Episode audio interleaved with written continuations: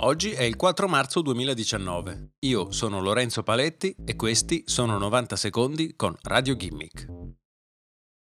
Un gruppo di ricercatori cinesi ha aumentato lo spettro di luce visibile dagli occhi di alcuni ratti con una iniezione di microparticelle nei loro occhi.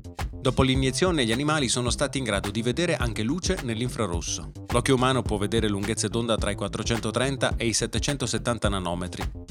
Lunghezze d'onda maggiori rientrano nell'infrarosso, mentre sotto questo range si trova l'ultravioletto. Il nostro occhio non è in grado di vedere queste lunghezze d'onda, ma sono davanti a noi ogni giorno. Il sole emette invisibile luce ultravioletta da cui ci difendiamo con le creme solari, mentre la maggior parte dei telecomandi utilizza un segnale infrarosso per comandare televisori e climatizzatori.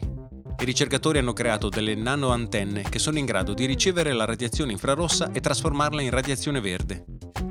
Iniettate nell'occhio dei ratti, queste nanoantenne si sono combinate con le cellule fotoricettive degli animali, permettendo loro di vedere luce infrarossa. Il test è stato eseguito solo su topi, che però non hanno dimostrato effetti collaterali come problemi alla retina o morte. I topi erano in grado di vedere l'infrarosso fino a 10 settimane dopo l'iniezione delle nanoparticelle. Questa tecnologia permette quindi di modificare in modo reversibile, a basso prezzo e senza impianti bionici lo spettro visivo di un essere umano. È difficile immaginarsi applicazioni civili, ma poter vedere infrarossi nel buio potrebbe essere un valore aggiunto per un membro dell'esercito o dei servizi segreti.